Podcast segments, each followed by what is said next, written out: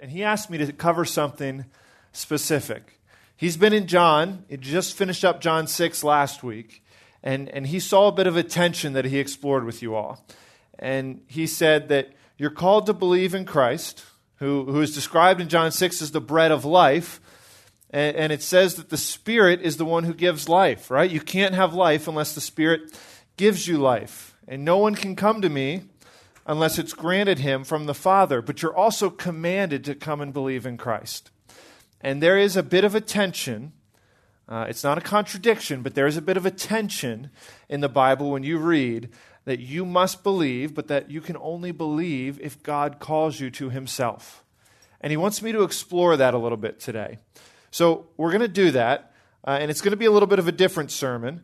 Uh, we're going to be all around the Bible. So, what I want you to do is have your Bibles open. I'm going to put some up on PowerPoints, and I'm going to have us everywhere today. We're going to be in the New Testament, we're going to be in the Old Testament, we're going to be in Genesis, we're going to be in those minor prophets that you didn't even know exist. And you're going to have to go to your index and find some of those passages. But I think if you follow today, it's going to be a really helpful time. Because we're going to do this by following the story of two twins. Twins, two people two babies in the belly at the same time that are born together. Twins have a unique bond. Uh, if you look it up online, I'm taking this as all true. They seem to be respectable websites. But it says that twins, they have this unique bond where at 14 weeks, they can socialize in some sense. They're interacting in the womb. 14 weeks means you're about the size of an orange you're barely able to move. Not all your body parts have even formed yet. And they can detect that these twins can interact in the womb. Further, it says that after they come out, baby twins, it says 40% of them develop their own language as infants, that they're able to communicate with each other in a way that they can understand what they're saying, but they're not actually speaking a language yet. Uh, now, they say most of that goes away after you leave infanthood and you start to learn a, a language, but 40% do that. There's also something called vanishing twin syndrome. I think this is real. I saw it twice, both articles I looked up. It says that one out of eight pregnancies begin with twins, but one out of 70 end up as twins. They say it's vanishing tw- twin syndrome, but what it really is is one twin absorbing or eating the other one. It's, it's real. It's a real thing, okay? It starts out with two, but not two make it to the end. One asserts dominance, and it makes it to the end. These twins have a unique bond. It's crazy. Twins who are born, but then grow up apart, different areas don't know each other, no interaction with each other. It says that they are likely to have similar personalities, interests, and attitudes.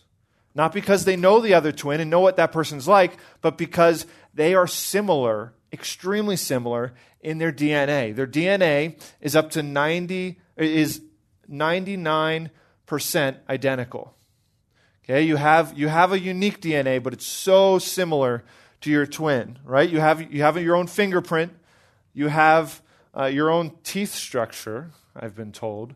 Uh, but identical twins look identical. But either way, the DNA is very, very similar.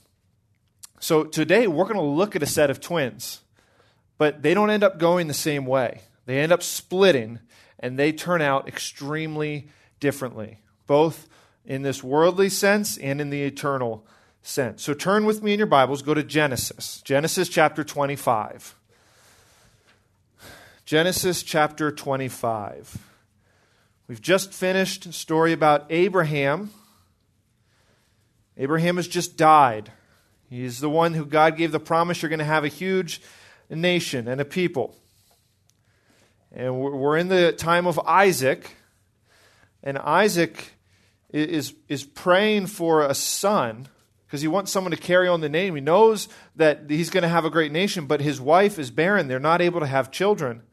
If you look at Genesis chapter 25, beginning in verse 21, it says, And Isaac entreated Yahweh on behalf of his wife because she was barren, and Yahweh was moved by his entreaties, so Rebekah his wife conceived. But the children struggled together within her, these two twins, and she said, If it is so, why then am I this way? So she went in to inquire of Yahweh. And Yahweh said to her, Two nations are in your wombs, and two people will be separated from your body, and one people shall be stronger than the other, and the older shall serve the younger. And her days to give birth were fulfilled, and behold, there were twins in her womb, and the first came forth red all over like a hairy garment, and they named him Esau. That means red, Esau does.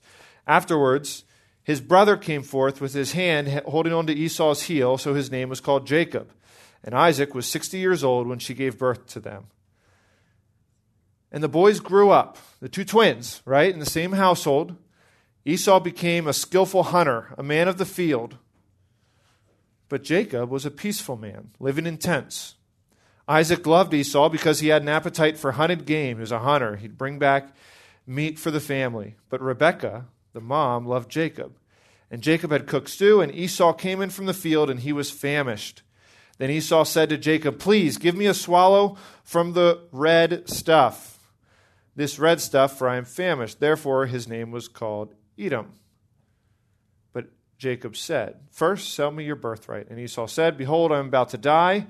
So, as of what use then is the birthright to me? And Jacob said, First, swear to me. So he swore to him and sold his birthright to Jacob. So Jacob gave Esau bread and lentil stew, and he ate and drank and rose and went away. Thus Esau despised his birthright.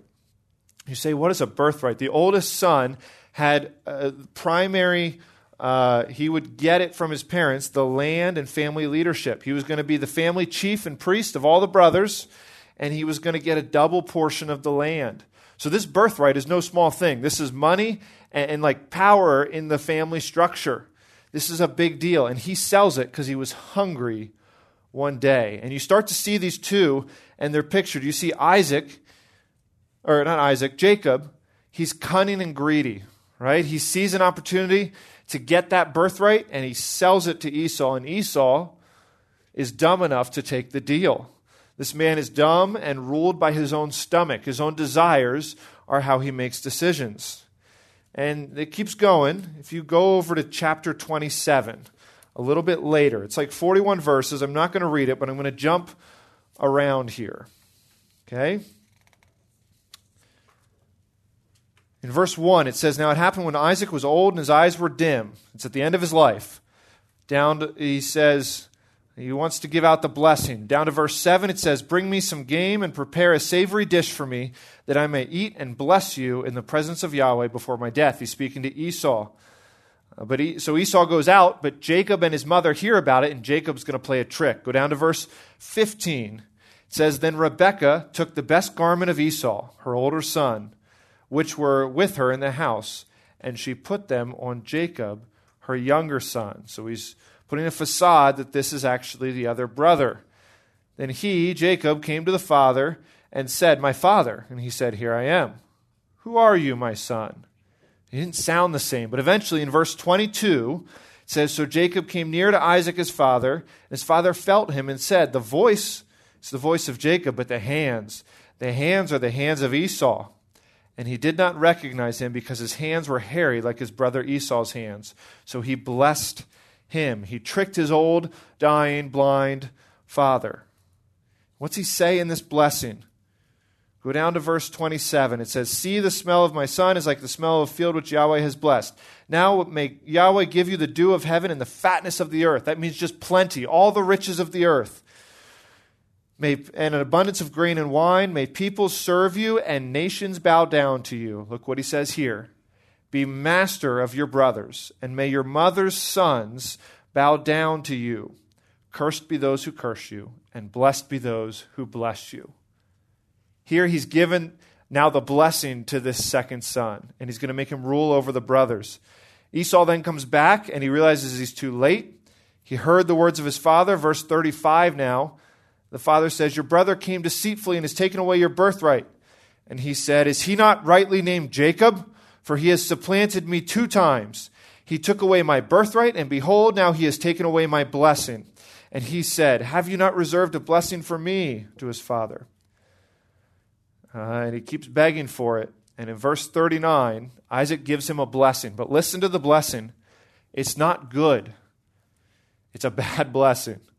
Behold, away from the fatness of the earth shall be your habitation, away from all the riches and the fullness and the crops, and away from the dew of heaven.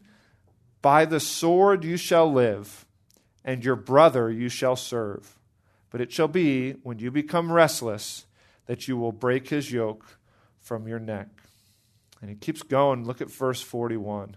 So Esau bore a grudge against Jacob because of the blessing with which his father had blessed him.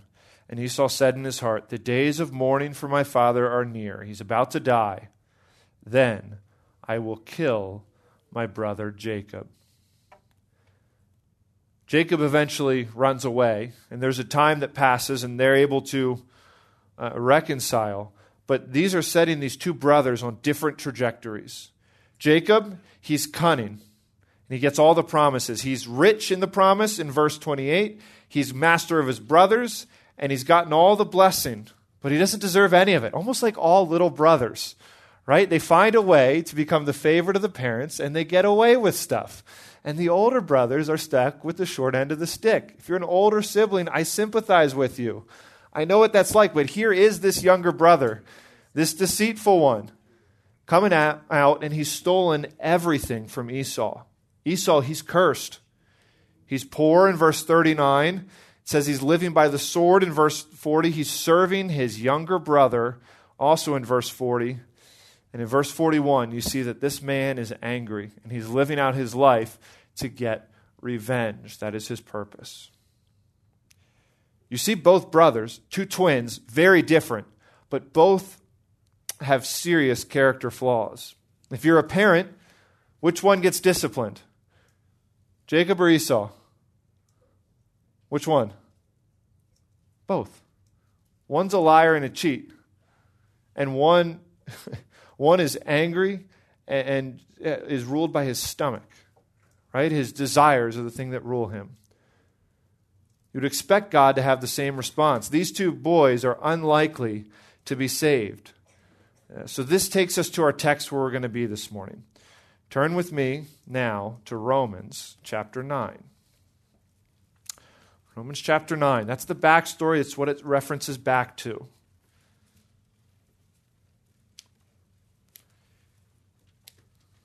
It talks about the boys, and it says, There was Rebekah, their mom, when she had conceived twins by one man, this is verse 10, our father Isaac.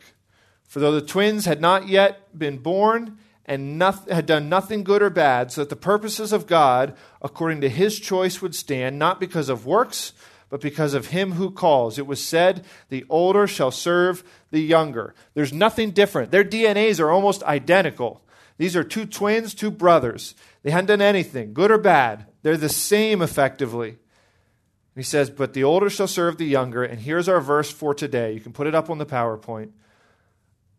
Chapter 9, verse 13. Just as it is, it is written Jacob I loved, but Esau I hated. And here's our text for today Jacob I loved, but Esau I hated.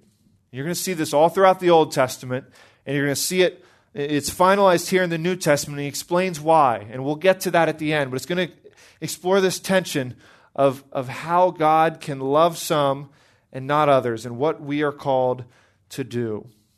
Now, here's the amazing truth the amazing truth of this whole story and how you have to understand it is that God has mercy on some. What is amazing about this story is that God has mercy on some. What he talks about uh, to Esau is, is expected. What happens to Jacob is shocking and unexpected. This sermon isn't, I'm not calling you to do something today. I don't think that's the point of this text. What I am calling you to do is see the greatness of God. That's a proper application and worship Him from your heart. And if you know God, today's sermon, it's not to go home and, and do something, it's to praise God right where you are. So when we're reading here today, have that be your heart posture. And it takes us to point number one. There's only two points. Point number one is the expected treatment, which is hatred. Point number one is the expected treatment, which is hatred. How does God treat Esau? He says, just as it is written, Esau I hated. Let's pick back up with our story on Esau. In Hebrews 12, you can throw it up on the PowerPoint, 16 through 17, it says, And also there be no sexually immoral or godless person like Esau. This is how they describe him in the New Testament. He's a godless person, perhaps sexually immoral too. And how is he godless? He sold his own birthright for a single meal, had no wisdom or trust or, or, or treasure in that. For you know that even afterwards, when he desired to inherit the blessing, he was rejected, for he found no place for repentance, though he sought for it with tears. The birthright of Abraham and Isaac is gone. He sold his soul as a godless person. And God poured out his wrath on Esau. Here's an ungodly man who gets the wrath of God. And this response to Esau is the proper response of God, the expected response of God to you and to me. The God who created you for his glory, to be an image bearer, to reflect his glory in the earth, is the one whom you've rebelled against. The same God is patient with you, even as a believer, as you continue to fall back into sin here and there. But you're making progress, but you fall back in. He's the God who is patient with you yet you continue to sin. The treatment that you deserve is that you get wrath. You reap what you sow. And here you see that God curses Esau. You, you saw in Genesis, we read it quickly, it's also referred to as Edom. So, Edom, or the Edomites, are the descendants of Esau. So, we're going to look at some crazy passages in the Old Testament, or not crazy, I think they're very normal, but they're often misunderstood and misread. And when you're reading it, you're like, I don't know what this is. Who are these people groups? Edomites are the people of Esau. So go to Jeremiah, Jeremiah 49. We're going to read about these Edomites.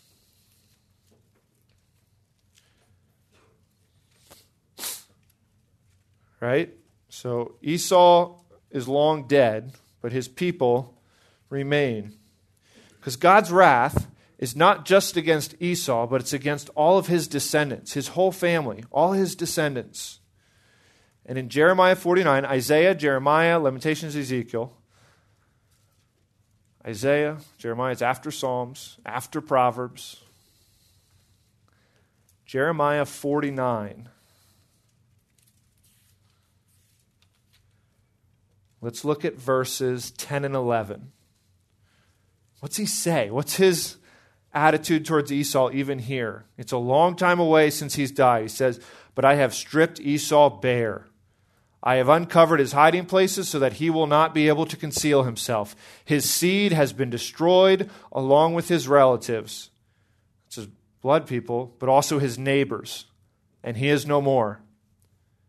But he says, Leave behind your orphans. I will keep your, them alive, and let your widows Trust in me. He says, Your orphans and widows I will look out for, but all the descendants, all the neighbors of Esau, they're gone. Keep going. Uh, look over at verses 17 through 22. He keeps saying it. He goes, Edom will become an object of horror. Everyone who passes by it will be horrified and will hiss at all its wounds, like the overthrow of Sodom and Gomorrah, the ones that were burned and incinerated with its neighbors, says Yahweh, no one will live there, nor will a man sojourn in it. Behold, one will come up like a lion from the thickets of Jordan against an enduring pasture. For in an instant I will make him run away from it, and whoever is chosen I shall appoint over it. For who is like me, the Lord says, and who will summon me into court? And who is the shepherd who can stand against me? He says, Hear my counsel, the counsel of Yahweh, which he has counseled against Edom, and his purposes, which he has purposed against the inhabitants of Teman. Surely they will drag them off, even the little ones of the flock. He will make their pasture desolate because of them. The earth has quaked at the noise of their downfall, and there is an outcry, and has been heard at the Red Sea. He says, Behold, he will mount up and swoop in like an eagle, and spread out his wings against Bozrah, and the hearts of the mighty men of Edom in that day will be like the heart of a woman in labor. I don't know exactly what that means but it's not good. He's going to destroy these mighty and brave men. He's going to make them fearful. It's his disposition towards Edom. And when God says he hates Esau, he is not playing around. He cannot stand him. Flip over, keep going forward to Obadiah. Okay, keep going. Isaiah, Jeremiah, Lamentations, Ezekiel, Daniel, Hosea, Joel, Amos, Obadiah. Amos is like 12 chapters, or nine chapters. And then is Obadiah. How many chapters are in Obadiah? One. Who knows what Obadiah is about? Anyone know what Obadiah is about? Anyone have a guess where we've been? What do you think Obadiah is about? Right? Here it opens up in verse 1. You guys find it yet? Obadiah, verse 1. The vision of Obadiah. Thus says Lord Yahweh concerning who? Edom. Here's the people of Esau, the ones who God says he hates. Look at this and listen. I'm going to read 10 verses. Hear what he says. We have heard a report from Yahweh. An envoy has been sent among the nations, saying, Arise, let us arise against her for battle. Behold, he's talking to Edom, I will make you small among the nations. You are greatly despised. The arrogance of your heart has deceived you.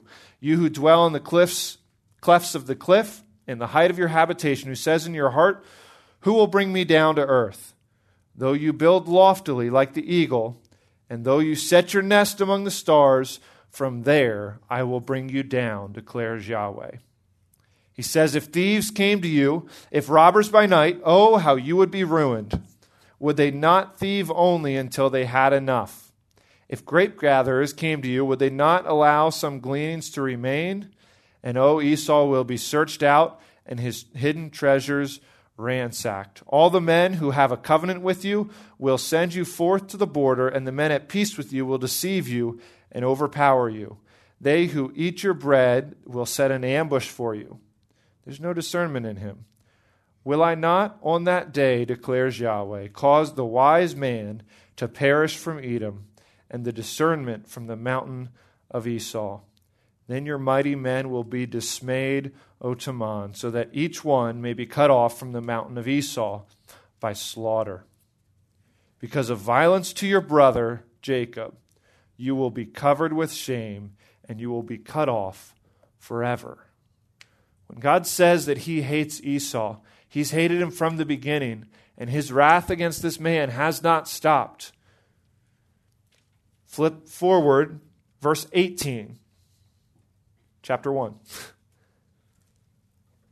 says, Then the house of Jacob will be a fire, that's a good thing, and the house of Joseph a flame. But the house of Esau will be as stubble, and they will set them on fire and consume them so that there will be no survivor of the house of Esau, not one, for Yahweh has spoken.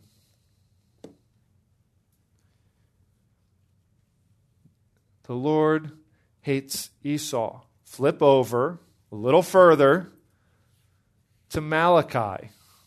That is the last book in the Old Testament, right before Matthew in the New Testament. Flip to Malachi. Anyone know what Malachi is about? or anything in Malachi? It's not all of it, but part of it has to do with Esau and Jacob. And he explains in the Old Testament the difference between his relationship of Esau, which is hatred, and his relationship with Jacob, which is that of love. Malachi chapter 1, verses 1 to 2. You can throw it up on the board the oracle of the word of Yahweh to Israel by the hand of Malachi. I have loved you, says Yahweh. But you say, How have you loved us?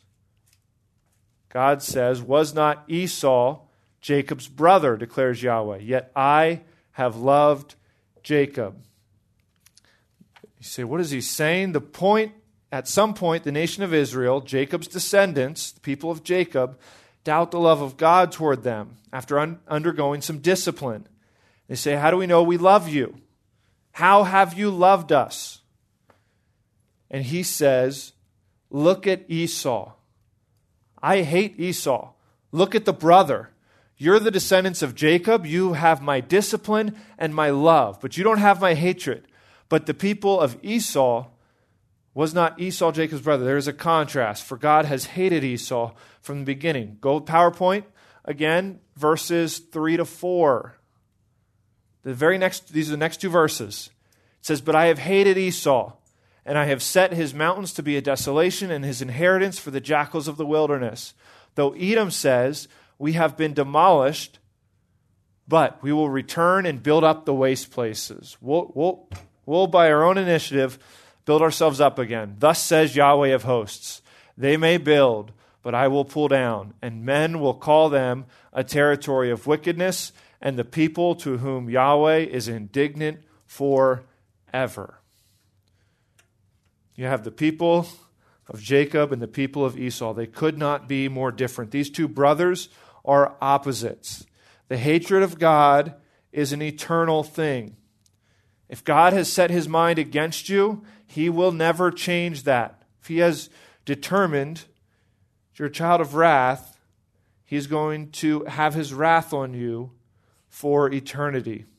The judgment of God upon Esau didn't just end here on earth, it didn't just end with the Edomites, but He's still exercising His judgment and His hatred against Esau today in hell. That is the future for Esau. No parole, no second chance. You can bring it back another day in court. Who's the judge? The same one that has been against him from the beginning. For the judge hates Esau for his sin. It is a terrifying thing to fall into the hands of the living God. And if there was a fair response to our sin, the sin that you've committed and the sin that I've committed, it would be that we are treated as Esau. What would be fair, instead of saying, Esau, I have hated, insert your name. Blank, your name, I have hated. If God were to treat us as we deserve, the treatment of Esau, hating him and his descendants all throughout the Old Testament, would be what you get for your sin.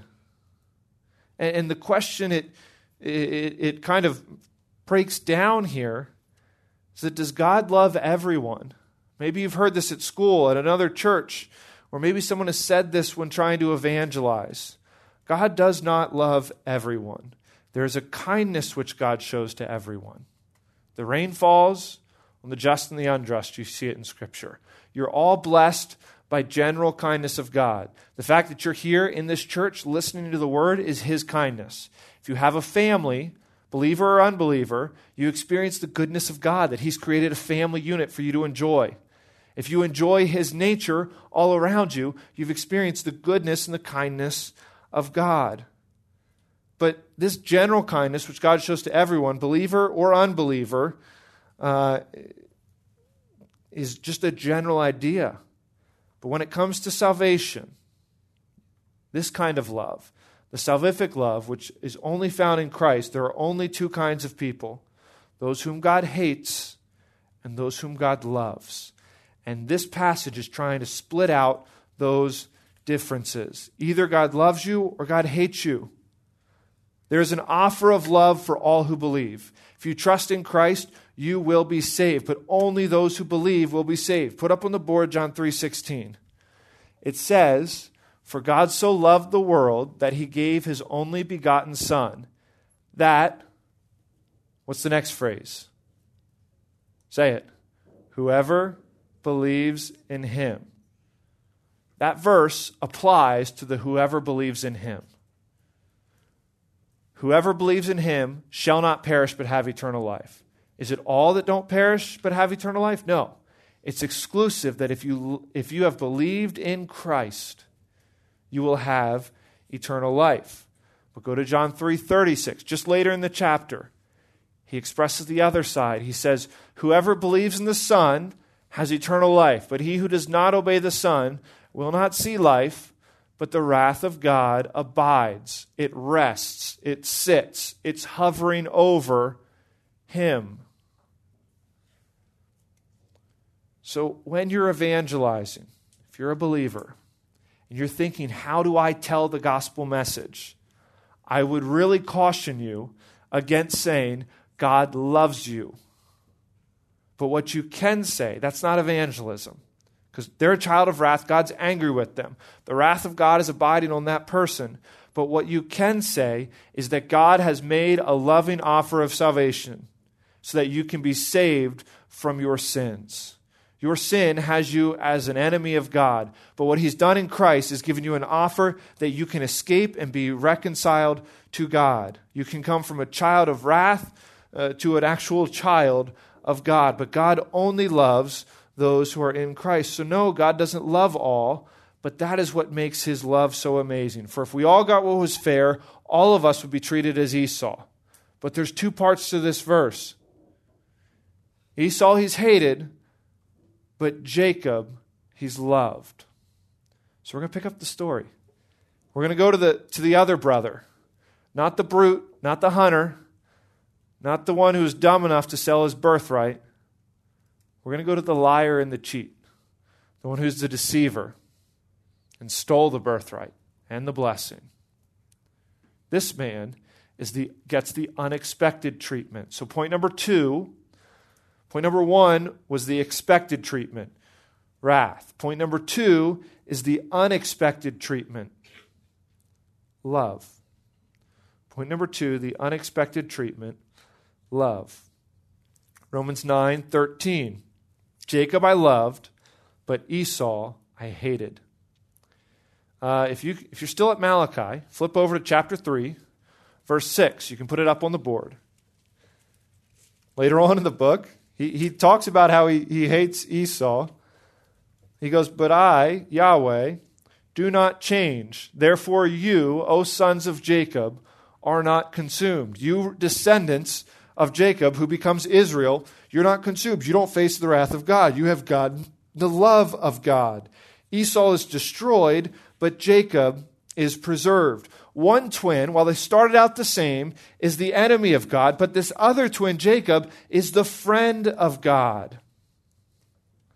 And you know that from this man, from Abraham, Isaac, and Jacob, that lineage comes all the tribes of Israel, and specifically the line of Judah. God is the God of Abraham, Isaac, and Jacob, and these are the men who get the promise. Then Jacob has 12 sons, the 12 tribes of Israel. They all come from this man. And from that line comes the Lord Jesus Christ. This man, Jacob, he gets to experience in a great blessing. It says in Matthew 1, I guess you can just flip over another page. Flip over one more page. You just went from Malachi. In Matthew 1, how does it start? This is the genealogy of how it went from the beginning to Jesus. And in, in verse 1 and 2, it says, The book of the genealogy of Jesus Christ, the son of David, the son of Abraham. Abraham was the father of Isaac. Isaac was the father of Jacob. Jacob was the father of Judah and his brothers or his kin. Jump down to 7, 16. And Jacob, different Jacob, was the father of Joseph, the husband of Mary, by whom Jesus was born, who is called the Christ. One man gets the eternal destruction of his nation. The other man, his descendants bring about the Lord Jesus Christ. God has blessed Jacob tremendously. Being part of Jesus' biological family was incredible. Imagine if you knew that from your line is coming the Savior of the world, the Messiah, that from your family, in your bloodstream, is going to come the Savior of the world. It's incredible. But it's not the greatest act of love that God displayed to Jacob. That greatest love is that he was saved. In Hebrews 11, it describes Jacob as a man of faith. Not only did Jesus or did God give Jacob uh, the line of the Messiah, but he also gave him faith. In Romans 9, you can go back there. We're going to be in Romans 9 for the rest of the time. In Romans 9, uh, it, it's not primarily referring to the blessing of earthly wealth, the blessing that he gets, or even that the Messiah is going to come through his line, but about the fact that he's going to get salvation in Christ. What is the greatest sign of blessing in your life? How do you know God loves you? It's not that you have a family. It's not that you have money. It's not that you have success. It's not that you have popularity. It's not that you're smart. It's not that you want the things to happen. In, you want the things in your life to happen and they happen just the way you want them to. It's none of that. It's that you've found Christ. It's a new heart. It's the gift of faith. That is how you know that God loves you. If you're here today and you know that you have eyes to see, you used to hate the gospel and hate Christ, but you've been given eyes to see that you now love Christ. They have been opened by the love of God. If you have ears to hear, ears that used to hate the word, didn't want to listen, but now you treasure it and love it, they have been opened by the love of God. In Ephesians 2 8 and 9, it's up here on the screen. It says, For it is by grace you have been saved, through faith and this not of yourselves. It is the gift of God, not by works, so that no man can boast. You look back at the text in Romans 9, it says they're two twins, same father. They're not yet born, hadn't done anything. But that God has a purpose. The older shall serve the younger. Jacob I loved, but Esau I hated. They were equal before birth. And they're, they're all the same bland sinners, but one is going to be used for God's purpose. It's like a it's like a uh, a container of pens, right? They all look the same. You have a big pen, a big jar of pens. They're all the same, useless.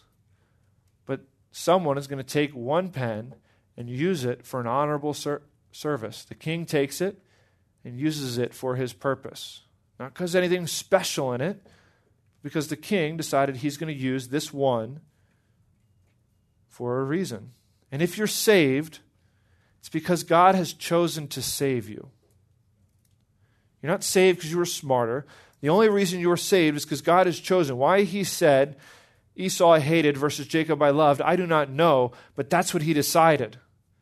And the proper response today is simply to worship him from the heart, to express your thanksgiving to Him, your delight in Him, your thankfulness that you are not still dead in your sins, that you have heard the gospel, and that you love Christ. He didn't need to choose you, He didn't need to choose me. If you have loved Christ, He could have easily chosen someone else. It's nothing you did. This unconditional love is something you don't see in the world right? In school, my dad was a teacher. You guys are in school. It's the No Child Left Behind Act, right? It's that everyone should, should get through. Everyone should get the blessings of school. And now they're pushing what? Everyone should be able to go to college. That every one of you should have the opportunity to go to a good school and do it for cheap and affordable, and you should all get a good start in life. It doesn't go to everyone, this love nor does it go to those, nor is it a kind of love that's earned. Right? Eh, all around you, you see the spots of honor, right? You want to start on a sports team. How do you start on a sports team? You work hard, or you're the son of the coach, one or the other, right? You're either the son of the coach, your dad coaches the team, or you work hard and earn your spot. You want to get a musical lead. Do you get a musical lead because you signed up for the lead, or do you earn it because you sing well? You earn it because you do well. But this offer of salvation is a gift, meaning it's nothing you earn. And it just goes to some. And you don't know why, but it's that God has chosen you. It's not because you're smarter. It's not because you're stronger. It's not because you're more creative. It's because God has offered you salvation and given you a new heart and you see all these things in the world like you either earn it or everyone gets it, and it might bring up a cry inside you that says, How can this be fair? And Paul anticipates this question.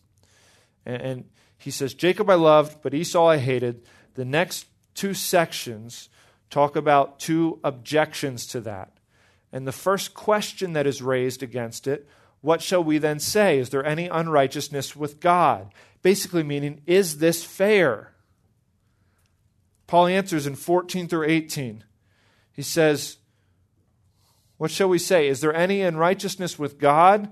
May it never be. It's about as strong of a negation as you can find in the Greek. May it never be. Before we examine what the reason is, he says, don't accuse God of sin. This is not the answer. Of all things, God is not unjust. He'll tell you why some are chosen and why others are not. But it is not because God is unjust. That you can be sure. It's not because he's unrighteous. He goes on to verse 15 he says to Moses, the Old Testament, Exodus 33 19, he says, I will have mercy on whom I have mercy, and I will have compassion on whom I have compassion.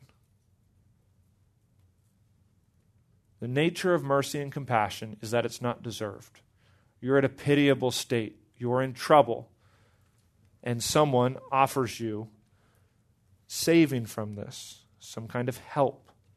He's having a heart of compassion towards a sinner. That is what salvation is, where God sees a sinner that's done nothing good and says, I want to give compassion and mercy to this soul. And verse 16 says, So then, it doesn't depend on the one who wills, nor on the one who runs, but on God who has mercy. Not on the one who wills, or resolves, or wishes. This includes those who are just trying to, to try harder.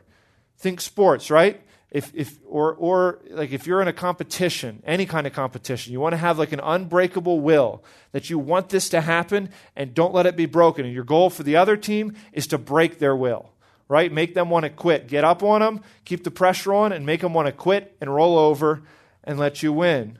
Think school. It's that i'm, I'm going to make this such a habit and a resolve that i will study every single day to get that good grade or maybe it's a desire that you say, I desire salvation. It's none of that. And then he goes on, he says, the one, nor is it the one who runs. It's not completely focused on the effort you can make. Salvation doesn't come to those who, who strive to the limit of your power to read the Bible, to pray, to go to church, and to live righteously. That's not why you were saved. If you're here today and you're saved, that had nothing to do with it. You are saved not because of the one who wills, nor the one who runs. That's not what it depends on, but on God who has mercy. It wasn't your resolve, it wasn't your desire, it wasn't the effort. It is simply this God. And his character is that he shows mercy to some. Same word used earlier about mercy. Why are you saved? And someone else isn't, it's not because there's injustice on God's part. It's because God chose to have mercy on one. If He didn't choose to have mercy, neither of you would be saved. The fact that one of you is saved shows the character of God, that God is a merciful God. And if you're here today and you need to be saved, you need to call out to God. You know He's a merciful God. If you call out to Him, He will save you. And he says, For this, the scripture says to Pharaoh, For this purpose I've raised you up in order to demonstrate my power in you, in order that my name might be proclaimed throughout the whole earth. So he has mercy on whom he desires, and he hardens whom he desires. Meaning, some he leaves in their sin, and others he brings to salvation. He's not required to show mercy to any, but he chooses to show mercy to some, which brings up the second question of why and how are humans responsible. In 19 through 24, you say to me then, why does he still find fault? For who can resist his will? Or does the potter, and he says, on the contrary, who are you, O man, to answer back to God? Will the thing molded say to the molder, Why did you make me like this? Or does the potter have, not have authority over the clay to make from one, one lump, one vessel for honorable use and another for dishonorable use? And he basically says, You all rebelled against me. He's under no obligation to show mercy. I, as God, have right to show some mercy and to use other for destruction both show my power. As a potter, you can make two dishes, one for a fancy dinner centerpiece and another for a bathroom. But in his perfect wisdom, he's chosen to save some. And here's what I want you to get about his mercy the two points of application. How does this all reconcile? One, his mercy is by faith alone, not by works. This is what the Jews missed. Go down to verse 30 to 32 in Romans 9. What then shall we say? The Gentiles who did not pursue righteousness laid hold of righteousness, even the righteousness which is of faith. But Israel, pursuing a law of righteousness, did not attain that law. Why? Because they did not pursue it by faith, but as though it were by works. They stumbled over the stumbling stone. They didn't believe in Christ, but tried to just fix their external actions. Right? For knowing the righteousness of God, they seek to establish their own. They want their own righteousness to save them. God says it's not that way. And two, what you must also know is that His mercy can be had with you today. This is what we'll close with. Look forward to Romans 10, verse 9. He says that if you confess with your mouth Jesus is Lord and believe in your heart God raised him from the dead, you will be saved. The amazing thing about the sovereignty of God in choosing people is that He works in your own heart to make you desire to trust in Him. And if God has worked in your heart and you want to trust in Him today, you can do that. You cry out to Him for salvation, for a new heart, and He will give you that. If you're already here with a new heart, you know that it's Him who gave it to you. It's nothing you did to earn it on your own, and you can thank Him for that. Let's pray. Father in heaven, we thank you for today. Uh, Lord, we are grateful that you are in control of all things. Lord, you have chosen to save some and not save others. This is too big for our minds to understand at times, Lord. Uh, but Lord, the fact that you've shown mercy in your Son and given us an opportunity to be saved is, is wonderful. We treasure it. It is the greatest treasure we have here on earth. I pray for all in this room that we would grow in our thanksgiving to you for salvation, and that any that don't know you would come to you. For you are the God of mercy, and you are the God of compassion, and you save all who come to you asking for life. We ask these things in your Son's name. Amen.